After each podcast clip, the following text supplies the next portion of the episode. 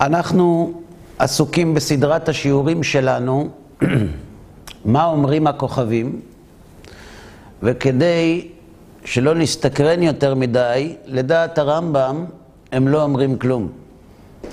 אבל הרמב"ם מנצל את השאלה שהפנו אליו חכמי מונפליה בדבר גזירת הכוכבים, דהיינו בשאלה, האם גורלו של אדם נגזר מראש על ידי הכוכבים והמזלות כדברי האסטרולוגים, או שהאדם חופשי לקבוע את גורלו בעצמו.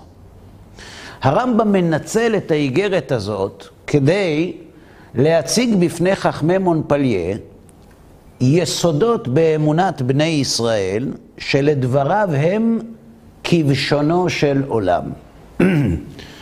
אחרי שהוא עסק בשיעורים הקודמים שלמדנו, בדעות השונות, באשר לשאלת מקורו של העולם, אם קדמון הוא כדעת אריסטו, אם קדמון מצד מה ומחודש מצד מה כדעת אפלטון, ואם כשיטת הפילוסופים שמחזיקים בדעת הנביאים, שהעולם הוא נברא, אומר הרמב"ם, כולם מסכימים, כלומר, כל השיטות הללו מסכימות שיש מנהיג שהוא מסובב הגלגל. במה אנחנו לא מסכימים? וכאן הרמב"ם בעצם מבודד את דעת היהדות ששונה מדעת הפילוסופים. לימד אותנו הרמב"ם בשיעור הקודם שדעת הפילוסופים שכל מה שקורה עם האדם בזה העולם תחת הירח, מקרה. זו דעת הפילוסופים. כלומר, אין השגחה פרטית תחת גלגל הירח, אלא השגחה מינית בלבד. דהיינו השגחה כללית. באותה תקופה לא ידעו על היעלמותם של מינים מן העולם, ולכן החזיקו בדעה שההשגחה האלוהית משגיחה באופן כללי על המין שלא יאבד, אבל על הפרטים אינו משגיח. למה אינו משגיח? הרבה נימוקים פילוסופיים הציגו הפילוסופים, מדוע אין האלוה יודע את בני האדם וגם לא מתעניין בהם. בסדר? הגישה היהודית טוענת את ההפך הגמור. היא טוענת שהאלוה לא רק יודע מעשי בני אדם, אלא גם משגיח. ויש לכך כמה סיבות. הסיבה היפה ביותר היא הסיבה המוסרית. זה לא מוסרי לברוא בני אדם ולא להשגיח עליהם. זה לא מוסרי ללדת ילדים ולהשליך אותם להשפעה. גם אם הם לא יצאו בצבע העיניים שרצינו. כותב בעל הסולם בהקדמה לספר הזוהר, איך היינו מתייחסים לאדם שמביא לעולם ילד והוא לא מוצא חן בעיניו והוא משליך אותו מאחורי גיבו. כמה מגונה אותו המעשה. מהסיבה המוסרית, לא ייתכן שאלוהים יברא את בני האדם ולא ישגיח עליהם. לדעת אריסטו, אין בעיה עם הטיעון הזה. כי האלוה לא ברא את בני האדם, ולכן הוא לא אמור להתעניין בהם. הם פשוט יצאו, בסדר? אבל אנחנו, שטוענים שהעולם נברא, טוענים שאין זה מוסרי שהאלוה לא ישגיח על הנבראים. לא רק ידע, אלא גם ישגיח. הטיעון הנוסף, האלוה יתברך ויתעלה כך אנחנו טוענים, היהודים, נתן לנו תורה. ובתורה הוא מצווה אותנו על מה אנחנו צריכים לעשות, וממה עלינו להימנע ולא לעשות. נכון? אם האלוה לא יודע דרכי בני אדם, ואם האלוה לא משגיח על מעשי בני האדם, כיצד ידע הבורא אם עברנו על רצונו או הלכנו בדרכיו? כיצד יוכל לקיים מה שנאמר בתורה בחומש ויקרא בפרשת בחוקותיי, אם בחוקותיי תלכו, מצוותיי תשמרו ועשיתם אותם, ונתנה הארץ יבולה, ועץ השדה ייתן פריו וכולי. ואם האלוה לא יודע מעשי בני אדם ולא משגיח, איך ידע מתי לצוות לשר של גשם להוריד גשם, ומתי לעצור את השמיים שלא יהיה מטר. ועוד טיעונים רבים ונוספים שאנחנו היהודים טוענים שבעקבותיהם אנחנו מאמינים שהאלוה משגיח על בני האדם. הרמב"ם בספר מורה נבוכים, בחלק ג', בפרק י"ז, מונה את הדעות השונות שהיו קיימות עד תקופתו, הדעות המרכזיות בנושא ההשגחה. וכיוון שנושא ההשגחה הוא כבשונו של עולם, והוא יסוד הדת שהכל בא בדין ובמשפט, נרחיב מעט ונלמד מדבריו במורה הנבוכים. כותב הרמב"ם, השקפות בני האדם בהשגחה, חמש השקפות. ההשקפה הראשונה, השקפת אפיקורוס וסיעתו. ההשקפה השנייה היא השקפת אריסטו.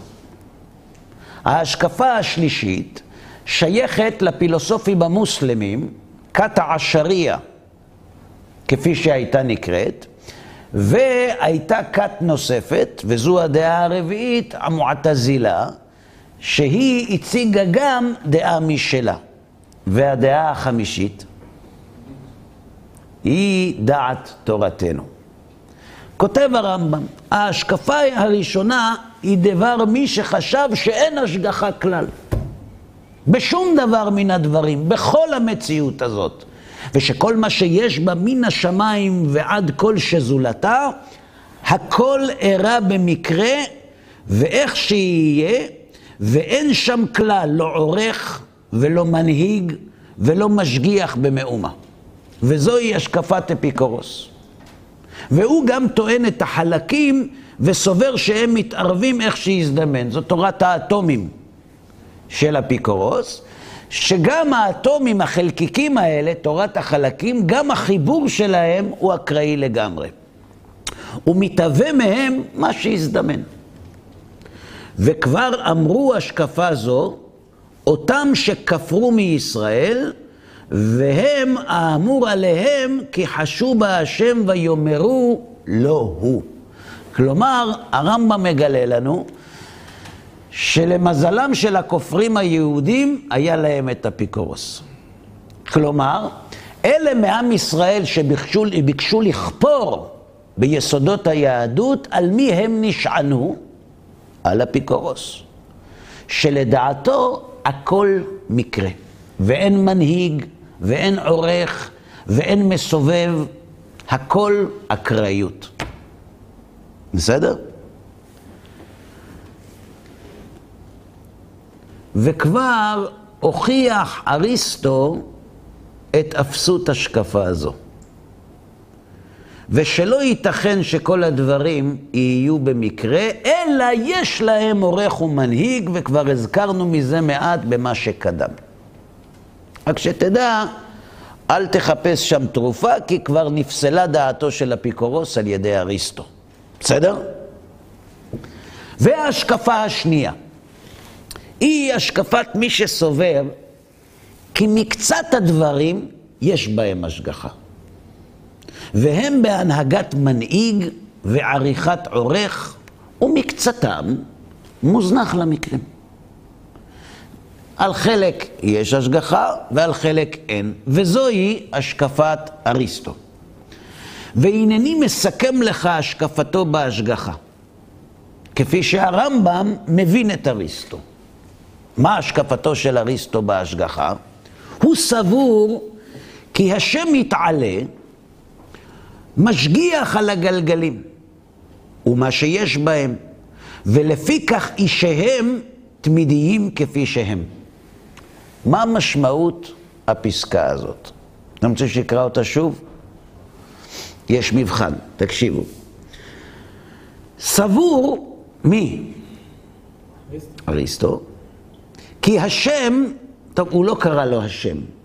הוא קרא לו הסיבה הראשונה, בסדר? כי השם יתעלה משגיח על הגלגלים. מה זה הגלגלים? אה? זה מה שמסובב את הכוכבים. למה לא רואים את זה? כי החומר שממנו עשויים הגלגלים הוא חומר זך מאוד, שקוף. לכן לא רואים את החומר של הגלגל, אבל הגלגל מקיף ומסובב את הגלקסיה, את הכוכבים, ככה הם האמינו. למה אתה צוחק? אה? לא, כי גם יצחקו עלינו בעתיד. מה צוחק? אה? אז הוא יתעלה משגיח על הגלגלים. אגב, למה לפי אריסטו האלוה משגיח דווקא על הגלגלים ולא על שאר הדברים? הוא גדול, כי בגלל שהוא כל כך גדול, זה לא- בגלל שהכוכבים הם גדולים. כאילו זה לא לרמה של...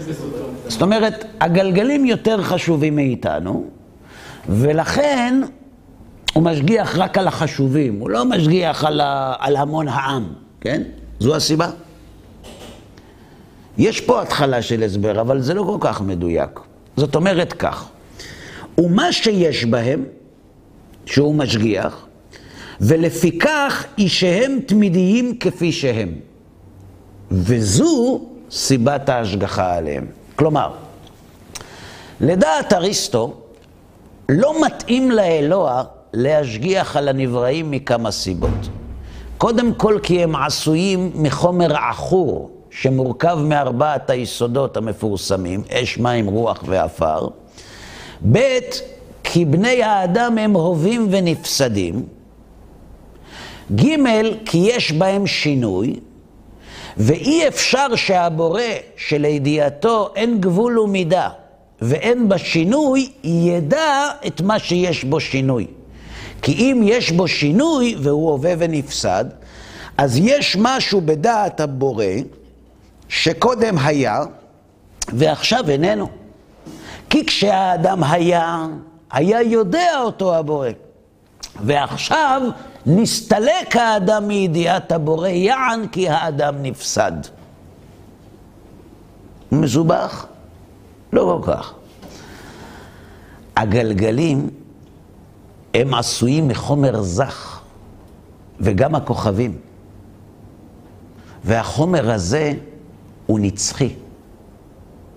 וכיוון שהוא נצחי, אין בעיה שהידיעה וההשגחה יחולו עליהם. כי כיוון שהם נצחיים, אין בהם שינוי. וכיוון שאין בהם שינוי, ידיעת הבורא בהם אינה פוגמת בידיעתו. אבל הסיבה הנוספת שאמרנו, שהגלגלים יותר חשובים מאיתנו, זה לא רק מפני שהם נצחיים ואנחנו לא. הפילוסופיה היוונית, וגם בימי הביניים, הפילוסופים החזיקו בדעה שלכוכבים יש אישיות, נפש, שכל. וכיוון שהכוכבים הם נצחיים וזכים ויש בהם אישיות, הרי ברור שהם יותר חשובים מאיתנו. לכן האלוה משגיח דווקא עליהם. האלוה הכל יכול לפי אריסטו? המושג כל יכול הוא, הוא מושג מאוד בעייתי. אבל האלוה, כלומר הסיבה הראשונה, הוא למעשה מי שמנהיג את העולם שיצא ממנו. והוא נצחי, ואין לו התחלה וסוף, והוא מחויב המציאות. יש פה סתירה לדבר אריסטו. למה? כי אם הוא, כל, אם הוא הנצחי והכל יצא ממנו, אז כמו שיצאו הגדולים, גם יצאו הקטנים, אז מה... הקטנים גם יצאו, זה לא שהם לא יצאו. הקטנים... לא משגיח עליהם, לא בכבוד שלו להשגיח עליהם? כן, כן. זאת אומרת, מה זה הקטנים? אנחנו, אנחנו פועל יוצא של השכל הפועל. השכל הפועל, למדנו שיש לו שני תפקידים. מהו השכל הפועל? הוא השכל האחרון שנאצל מן הזכלים ומן הגלגלים שמעליו, שבעצם נאצלו מאת הסיבה הראשונה, שבזה האמינו הפילוסופים המוסלמים בימי הביניים. בסדר? השכל הפועל אין לו גלגל, למה הוא רחוק מאוד מהמקור. מה עושה השכל הפועל? הוא אחראי על שני דברים. הוא אחראי על החכמת בני האדם, כלומר, על הפיכת בני האדם בעלי השכל בכוח לבעלי שכל בפועל, והוא גם אחראי על הערבוב. כלומר, יש לנו ארבעה יסודות, נכון? ארבעת היסודות האלה מתערבבים, ומהם נוצרים דומם, צומח, חי ומדבר. מי מתחזק אותם? מי מחבר את היסודות? מי קובע מה יצא ממה? השכל הפועל. בסדר? שהוא נאצל מן הגלגלים שנאצלו מן השכל הראשון שנאצל מאת המנהיג הבורא. בסדר? למה אתה צוחק? לכן, השקפת אריסטו שהשגחת השם מסתיימת עם גלגל הירח. כלומר, נקודת החיבור בין הנצחי להווה ונפסד. שם נעצרת ההשגחה. וזה תוצאה מן היסוד שלו, למה הוא הגיע למסקנה הזאת? זה תוצאה מן היסוד שלו בקדמות העולם, שהוא הרי האמין שהעולם קדמון, לפי שהוא סובר כי ההשגחה היא כפי טבע המציאות. והגלגלים הללו, ומה שיש בהן אשר שהם קיימים, עניין ההשגחה בהם הוא תמידותם במצב שאינו משתנה. כיוון שהוא טוען שהעולם קדמון, וכיוון שהעולם קדמון, הוא צריך להישאר תמיד כזה. ואם תחת הירח העולם הוא הווה ונפסד, ההווה והנפסד הם ההוכחה לאי המגע אלוהי בנבראים האלה. כי אם היה נוגע בהם, הם גם היו נצחים. ברור.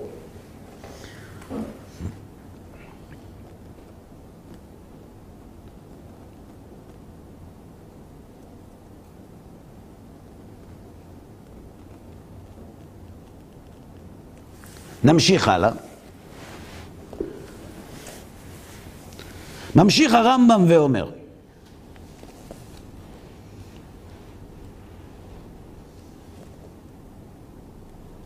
אבל תנועות הנעשות בשאר אישי המין, הרי הם נעשים במקרה. כלומר,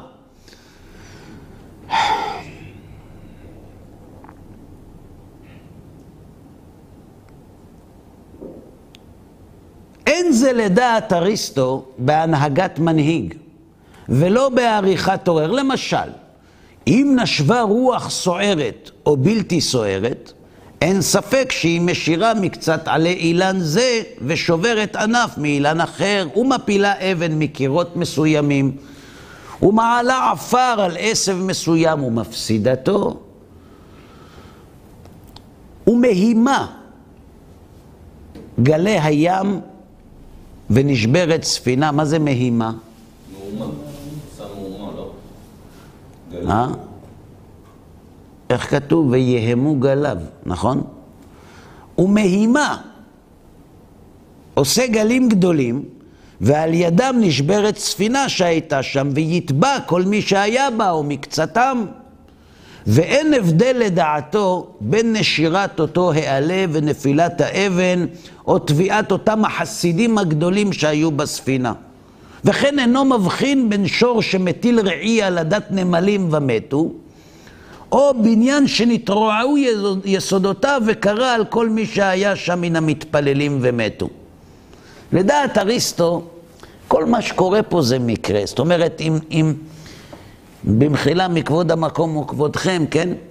אם השור הטיל גללים על עדת נמלים ונספו כל העדה, שווה בעיני אריסטו כמו רעידת אדמה שקברה תחת הבניין חיים חסידים שהיו באמצע התפילה על האלוה. אין הבדל. ואין הבדל, לכן אינו מבחין בין שור שהטיל ראי על עדת נמלים, או בניין שנתראו יסודותיו וקרא על כל מי שהיה שם מתפללים. ואין הבדל אצלו בין חתול שנתקל בעכבר וטרפו, או עכביש שטרף זבוב, או ארי שרעב, ומצא נביא וטרפו. עכביש, נביא, זה אותו דבר. כללו של דבר. הרי סיכום השקפתו, שכל דבר שראהו תדיר, לא ייפסד ולא ישתנה לו נוהג כלל כמו המצבים הגלגליים. או שהוא הולך באופן סדיר שאינו חורג, אלא באופן נדיר כמו הדברים הטבעיים, אומר כי זה בהנהגה. כל מה שהוא קבוע ויציב ומתמשך, מונהג בהשגחה. כלומר שההשגחה האלוהית מתלווה עמו. איך אנחנו יודעים שהוא מושגח? כי הוא מתמיד ונצחי. למה לא נגיד הפוך? רגע. וכל מה שרואה שאינו נוהג לפי משטר, ואינו צמוד לסדר כמצב פרטי, כמצב פרטי כל מין מן הצומח, חי והאדם, אומר שזה במקרה. לא בהנהגת מנהיג, כלומר שאין ההשגחה האלוהית מתלווה עמו. בסדר? עד כאן טוב? לא. מה לא טוב? דווקא נראה לי יותר סביר הפוך. שמה? אני. אתה מבין שאתה חולק על אריסטו. ברור. בסדר. כן, בבקשה. אה, נראה לי יותר הגיוני שאני מניע איזשהו גלגל תנופה, שנתתי כוח בהתחלה, ואחר כך הוא כבר רץ מעצמו. ולא שאני כל הזמן מניע אותו. הבנתי. אתה טוען שצריך לומר הפוך. זאת אומרת, אם הוא כל הזמן מסתובב, זה לא אומר שהוא מושגח, כי נתתי לו, כמו שאומרים, דחיפה, ואז הוא מתנענע, נכון? בדיוק כמו שאני אזרוק כל חפץ בריק בחלל, והוא ימשיך לנוע עד אינסוף, בלי... אתה מדבר, כי אין שום דבר כן, אתה מדבר לפי הפיזיקה של היום. אבל על פי הפיזיקה של אריסטו, כל דבר, כל דבר הוא נח. ואם הוא נע, יש כוח שדוחף אותו. בסדר? היום אנחנו אומרים הפוך. כל דבר הוא נע בתמידות, אלא אם כן יש משהו שעוצר אותו. כלומר, אם לא היה מה שעוצר את הזריקה, האוויר, הכבידה או כל דבר אחר, הדבר היה ממשיך לנוע בצורה אינסופית. רגע, שנייה. רגע, אריסטו חי לפני הרבה זמן, תן לו כבוד. לדעת אריסטו, אם דוחפים משהו, הוא נע. ואם מפסיקים לדחוף אותו, הוא נעצר. ואם הגלגל מסתובב תמיד, זה אומר שכל הזמן מישהו דוחף אותו. מי כל הזמן דוחף את הגלגל? אלוהים. וזו ההגדרה של ההשגחה, אומר הרמב"ם, לדעת אריסטו. בסדר? יש לך קושייה על זה? יש עוד הרבה קושיות. אבל זו דעתו. נמשיך. אז יש לנו כבר שתי השקפות. השקפה ראשונה, אפיקורוס וסיעתו, אצל הכופרים הכל תמיד פשוט. כלום. אריסטו אומר, תלוי, חלק כן, חלק לא, עד הירח, מתחת הירח, השגחה כללית, השגחה פרטית, זו דעת אריסטו. ההשקפה השלישית היא כנגד ההשקפה הזו השנייה, והיא השקפת הסוברים שאין בכל המציאות מאומה במקרה כלל, לא חלקי ולא כללי, אלא הכל בחפץ וכוונה והנהגה. דעת מי זה? שווה? אני קורא שוב. שאין בכל המציאות מאומה במקרה כלל. אין מקרה בעולם כלל. אין מקרה. רק מהשם. נכון? מכירים את המשפט הזה? למי מייחס הרמב"ם את המשפט הזה? למוסלמים. זאת אומרת, יכול להיות שהיו מוציאים פצ'קיבילים על הרמב"ם. אומר הרמב"ם, ההשקפה השלישית היא נגד ההשקפה הזו השנייה, והיא השקפת הסוברים שאין בכל המציאות מאומה במקרה כלל, לא חלקי ולא כללי, אלא הכל בחפץ ובכוונה והנהגה. וברור הוא שכל המונהג כבר נודע. כלומר, אם הכל מושגח, גם הכל ידוע. ואם הכל ידוע, אז הכל מכתוב. וזו הגזרה הקדומה שבה מאמינים המוסלמים הסונים כמעט כולם עד עצם היום הזה, שהאדם הוא נטול בחירה. כי ידיעת האלוה, שנגזרת מן ההשגחה הפרטית, מחייבת את מעשי בני האדם, ובסוגיה הזאת יעסוק הרמב"ם בשלב הבא באיגרת גזירת הכוכבים. שגם הבחירה היא חלק מכבשונו של עולם. שהרי אם העולם מתנהל בדין ובמשפט, כדי שהדיין ידון, הוא זקוק גם לדעת וגם להשגיח וגם להעניש או לתת שכר. ואיך אפשר להעניש ולתת שכר לאדם שהוא נטול בחירה? אדם שלא פועל מתוך בחירתו, איך אפשר להעניש אותו ואיך אפשר לתת לו שכר? וזו שאלה ששואלים גם רבנו סעדיה, גאון באמונות ודעות, וגם הרמב"ם, כפי שנראה מיד. כן, בבקשה. למה זה מבטיח בעצם שיש השלכה? הרי אתה יכול גם לבוא ולומר שהוא עושה, שבסוף הוא נותן את העונש והשכר בעולם הבא. זאת אומרת, הוא שם אותך בעולם הזה, יודע הכל, יודע מה קורה, יש לך בחירה, אתה עושה מה שאתה רוצה, נגמר הסיפור, ברגע שאתה מת, אתה עושה שמחה, בודקים אותך, ואז אתה מקבל שכר ועונש. בלי השגחה. למה זה בהכרח זה שהוא, יש מוסר? אני חוזר על השאלה שלך. אתה שואל, למה הדין שמוליד שכר ועונש מחייב השגחה? אולי מספיקה הידיעה. כאילו, אלוהים הוא רושם בפנקס, הכל. אל תדאג, אומר המורה. לכל שבת יש מוצאי שבת. אנחנו עכשיו במסיבת סיום, אני לא אעשה פה בלאגן, אבל אנחנו ניפגש. אז יכול להיות שהוא יודע אבל לא משגיח. זו שאלתך? תענה בעצמך.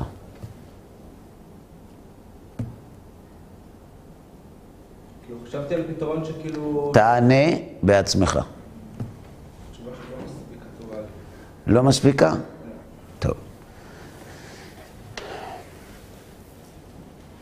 אלו דברים שאין להם שיעור.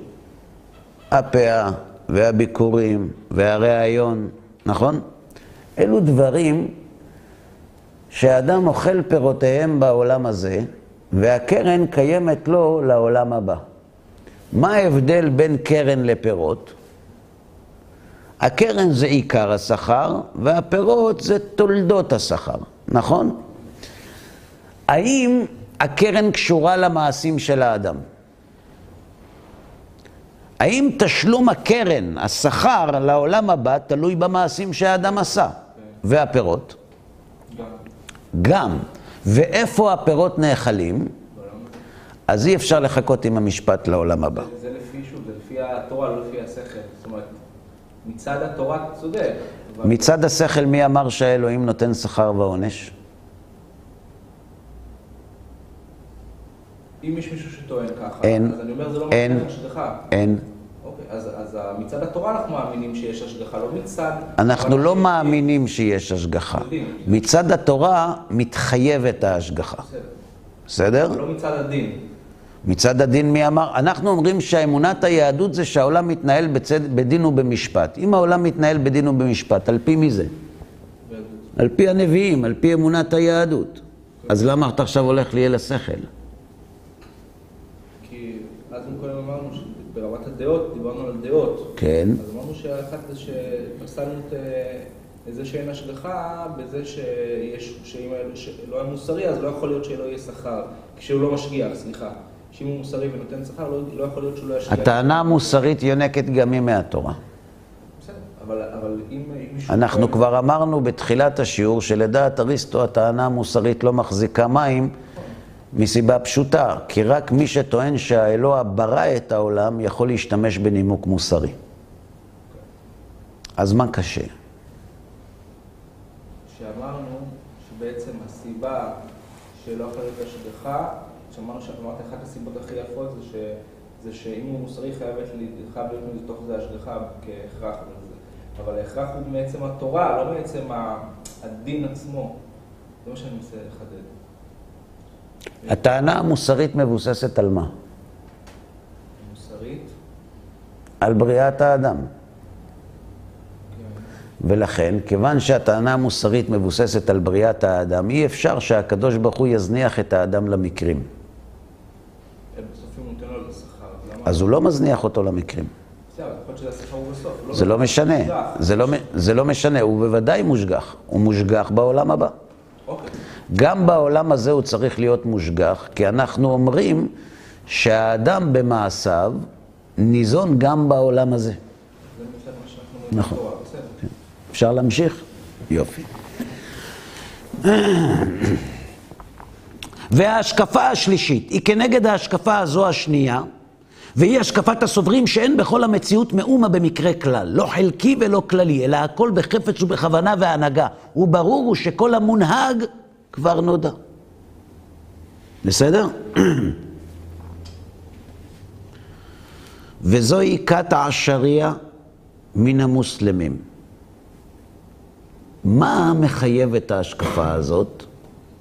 וחייבה השקפה זו זרויות גדולות, דברים רחוקים מהשכל. וקיבלו, למרות שהם זרים, מאמיני כת העשריה קיבלו עליהם את הדברים הזרים, וחייבו עצמם בהם. למה? כי אחרי שאתה מניח הנחה, אתה צריך להתמודד עם כל ההשלכות שלה. ומה? מה הם הזרויות? מה הם קיבלו עליהם? אמ, שהם מודים לאריסטו במה שהוא חושב מן שוויון נשירת תעלה אומות אחד האדם, ואמרו כן הוא. זה נכון שאין הבדל בין נשיבת הרוח שמפילה את העלה ובין מות האדם, אלא שאין הרוח נושבת במקרה, אלא השם הניעה. ולא הרוח היא אשר השאירה את העלים, אלא כל עלה נשר במשפט. יש חשבון, לכל, לכל מולקולה יש מספר סידורי וברקוד, שכאשר מגיע זמנה, לכך או לכך, היא מקבלת ישירות מהבורא את הפקודה ועושה את רצונו. למה במשפט אבל? אה? למה במשפט אם זה לא גזור? אמרנו זה גזירה קדומה, לא? משפט זה אומר שהיה איזושהי, בעקבות מעשים של מישהו גזרו עליו איזשהו משהו. לא הבנתי את שאלתך. מדברים עכשיו על המכתוב, נכון? על הדעה של המכתוב. כן. אז למה הוא אומר שה... במשפט שגזור מראש. משפט. במשפט. במשפט שגזור מראש. כלומר, גזרה. מה זה גזרה? זה גזר דין. יש משפט וככה הוחלט. אבל זה לא עכשיו, זה הוחלט מראש. ובגזרה מאת השם. והוא אשר השאיר אותו עתה במקום זה. ולא ייתכן שיתאחר זמן נשירתו ולא שיקדם. ו- כלומר, כשאתה עושה סרט, אתה מייצר את הסרט, נכון? כשאנשים יושבים בסרט, אפשר שהגיבור של הסרט לא יופיע כשהוא צריך להופיע. בסרט? כאילו בסרט הוא יחליט שהוא לא מופיע. לא, הוא כבר בסרט. הוא כבר בסרט. זו הגזרה הקדומה. שהחיים הם סרט. הכל נקבע מראש. רק שהסרט הוא תלת-ממדי, חווייתי. אז אנחנו חושבים שזה באמת, אבל זה סרט. ולא תיתכן נשירתו שלו במקום זה, כיוון שכל זה גזור מראש. ונתחייבו לפי השקפה זו, שיהו כל תנועות החי, כל תזוזה, גם זה. ותנוחותיו גזורים. כלומר, מתי תסתובב מצד אחד במיטה לצד השני? מתי יהיו לך נדודי שינה? ומתי לא? זה הכל קבוע מראש. כן, אבל עדיין שני דברים אה, אה, הם סותרים את הדבר הזה אולי. מה? אחד, שמי שכתב את היצירה הזאת של הסרט, או העורך או הבימה, יכול לגזור, להחליט ולשנות בכל רגע את הסרט שהוא בעצמו. לא, לא, לא, הוא לא, לא, לא, הוא לא. זה גזירה קדומה וזה... אנחנו לא, אם אנחנו משווים לסרט, סרט או ספר, לא משנה, זה לפני שהסרט יצא לאקרנים. לפני שהסרט יצא להקרנה. נכון. ושהאדם אין לו יכולת כלל לעשות דבר או שלא לעשות. אין לו בחירה. הוא מתחייב עוד לפי השקפה זו שיהיה טבע האפשרי. מה זה טבע האפשרי? מה זה טבע האפשר? מה, מה, מה ההפך מאפשר? לא, נכון, זה בעברית. איך מוכרח, נכון? שיהיה טבע האפשרי, מה זה האפשרי? ההפך ממוכרח. מה, מה זה אפשרי? בחירה. הוא מתחייב עוד לפי השקפה זו שיהיה טבע האפשרי בטל בעניינים אלה. ושיהיו כל הדברים הללו או חיוביים או נמנעים. ונתחייבו בזה ואמרו, כי אלה שאנו קוראים אותם אפשריים, כעמידת ראובן וביאת שמעון, אבל אני מרגיש שאני יכול לעמוד או ללכת, שאני יכול להיכנס או לצאת, הם אפשריים ביחס אלינו. אבל בהתייחסם אליו יתעלה, אין בהם אפשרות כלל, אלא חיוב או מניעה. מוכרח. הוא מתחייב עוד לפי השקפה זו שיהיה עניין המצוות בלתי מועיל כלל. כי האדם אשר ניתנה לו כל מצווה אינו יכול לעשות מאומה, לא לקיים מה שנצטווה בו ולא להימנע ממה שהוזר עליו. כלומר, גם אין משמעות לציווי, כי אם אין לך בחירה, איזו משמעות יש ללא תרצח? או ללא תגנוב, או לשמור את יום השבת לקדשו. ואמרה הכת הזאת, שהוא יתעלה, נכון, זה קשה, קשה, כך רצה. לשלוח ולצוות ולהזהיר ולאיים ולהבטיח וליירא, ואף על פי שאין לנו יכולת. ואפשרי שיחייב אותנו הנמנעות. איך אפשר שהוא יצווה אותו לא לרצוח אם הוא היה מוכרח? רבנו סעדיה כותב בפרק ד' בפרק שנקרא במשמעת ובמרי וההכרח וההכרח והצדק. והוא כותב כך: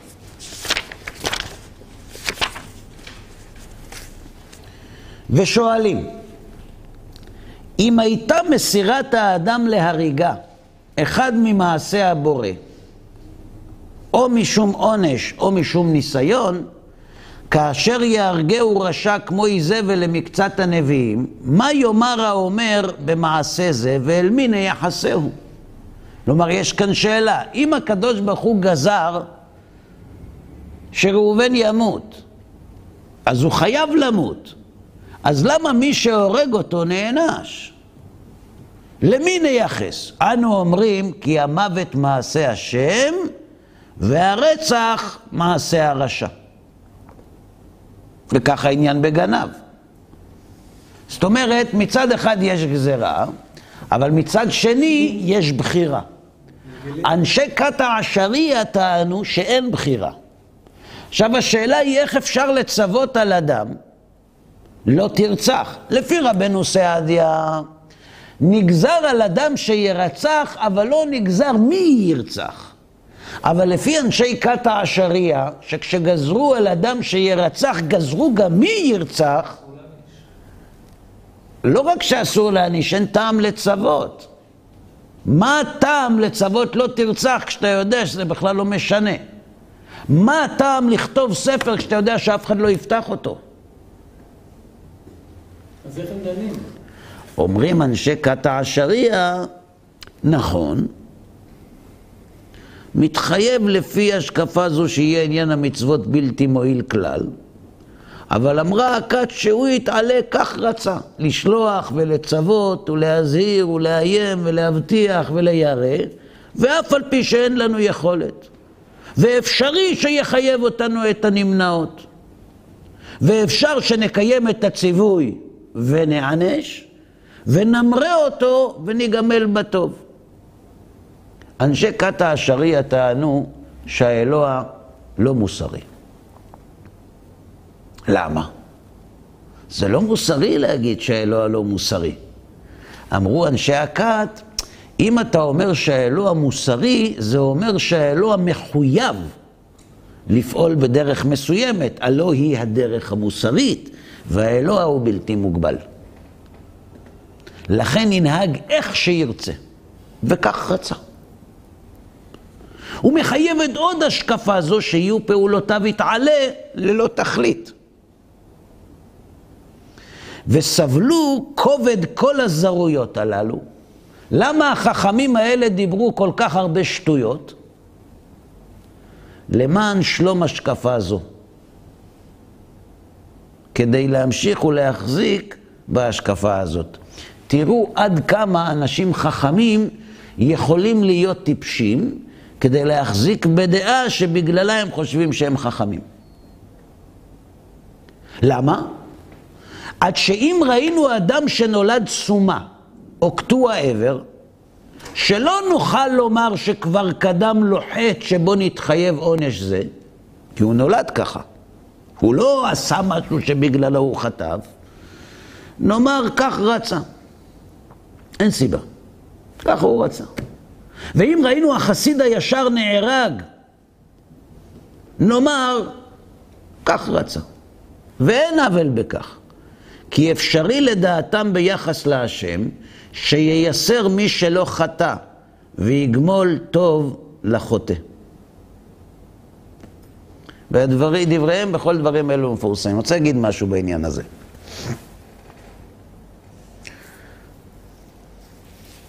בעקבות השואה היו לא מעט ניצולים שטענו, חס ושלום, שאין אלוהים. למה הם טענו את הטענה הזאת?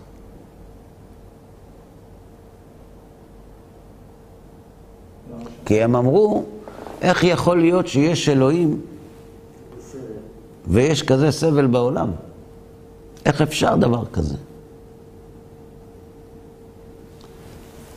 סיפרתי לכם פעם, היה לנו פעם בסמינר יהודי מבוגר, שבסוף הסמינר הוא אמר לי שהוא מאוד מאוד נהנה ושהוא בכלל לא תכנן להגיע לפה, רק הבן שלו, לא עליכם, חזר בתשובה.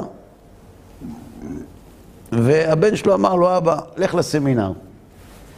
תוכיח לרבנים שם איפה האור, ואני אלך איתך. אז באתי עם המון שאלות, וישבתי פה בהרצאות, ומה אני אגיד לך? כל כך נהניתי. שמחתי, בשביל הבן שלו, שיהיה לו עכשיו קצת שקט. אבל אמרתי לו, רגע, ומה איתך? הוא אומר לי, לא, אני לא... אמרתי לו, למה אתה לא? הוא אומר לי, אני ניצול שואה. טוב. ומה? הוא אומר לי, תקשיב, אחרי מה שאני ראיתי בעיניים שלי, אין אלוהים. ושלא תבין, אני גדלתי בבית חסידי, עם פאות, לא כמוך, אמיתי. הוא לא עשה ככה, כי הוא היה ילד אז, כן? אבל ככה הוא עשה. אבל אחרי מה שאני ראיתי, אני לא מאמין שיש אלוהים. אמרתי לו, למה אתה לא מאמין שיש אלוהים? הוא אומר לי, כי לא יכול להיות שהייתה שואה ויש אלוהים. אמרתי לו, למה לא? למה לא? למה הלכת עד הצד השני, כל כך קיצוני? למה לא הלכת באמצע? אומר לי, איך יש באמצע? או יש או אין. אמרתי לו, תתפלא, יש באמצע. בטח יש. הרי למה אתה אומר שאין אלוהים? כי הייתה שואה, והשואה זה רע, ואלוהים הוא טוב. אז אם הייתה שואה וזה רע, ואלוהים חייב להיות טוב, והיה רע, אז אין אלוהים. נכון? זה החשבון. בוא אני אגלה לך סוד. יכול להיות שההורים שלך צדקו, ויש אלוהים. טעו בפרט קטן, הוא לא טוב. עכשיו תחשוב, אם יש אלוהים והוא לא טוב, אז אין בעיה שקרתה שואה. כי אלוהים הוא לא טוב, חס ושלום. ואם הוא לא טוב, אז למה השואה אומרת שהוא לא קיים? זאת אומרת, אתה מניח הנחת יסוד, אלוהים חייב להיות טוב, וכיוון שהייתה שואה, אי אפשר שיש אלוהים, כי אלוהים הוא טוב והשואה זה רע. לך קדימה.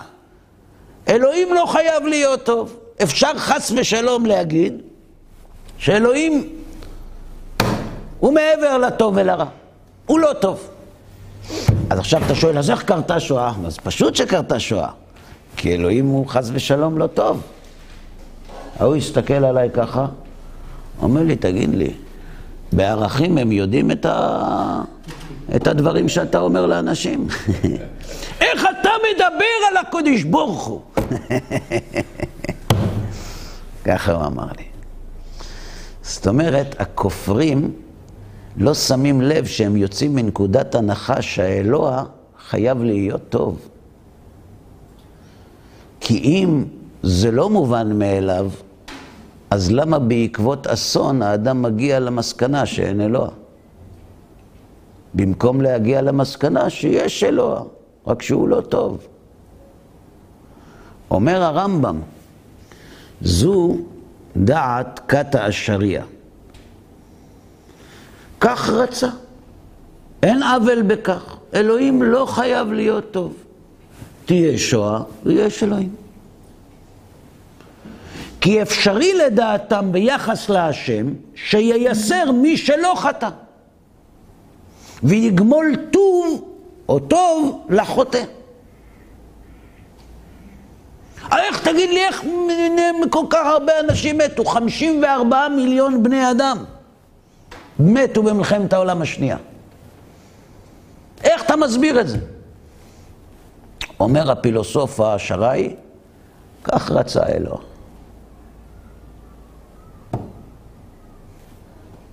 מדהים, לא?